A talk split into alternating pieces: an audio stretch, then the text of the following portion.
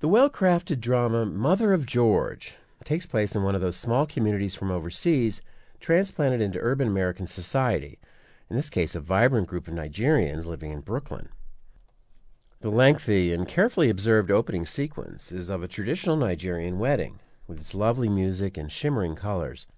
The bride, Adenik, played by Danai Gurira, is glowing with joy and excitement, clearly in love with her groom, Ayodele, played by the marvelous actor Isaach de Bankolé. The groom's mother wishes the bride joy and fertility and predicts that she will first have a son.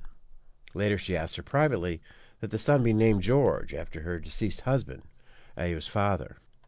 When the bliss of the wedding is over, the couple gradually passes into the happy routine of domesticity.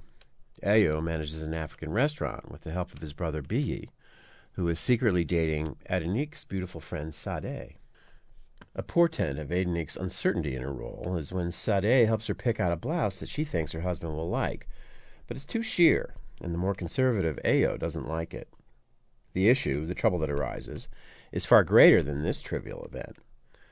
No matter how they try, the couple can't get pregnant. And although Ayo, with his sort of passive live and let live manner, doesn't seem to care, his mother does, and she becomes more and more insistent that Adenik have a baby.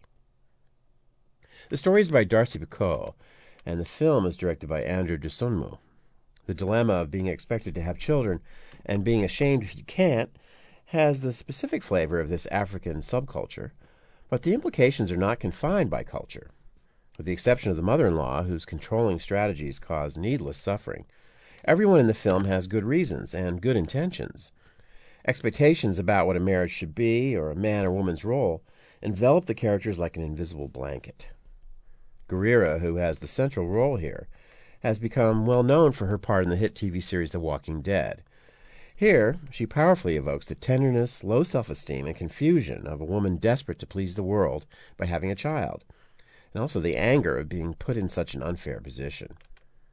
It's significant that she doesn't consider the possibility, at least at first, that her husband might be the one with the problem. The picture takes us on her journey in a style both patient and alert until we must ask how far she will go to get pregnant and whether or not that might be too far. The name of the film, Mother of George, is of course ironic, defining a woman only by the child she hopes she will have.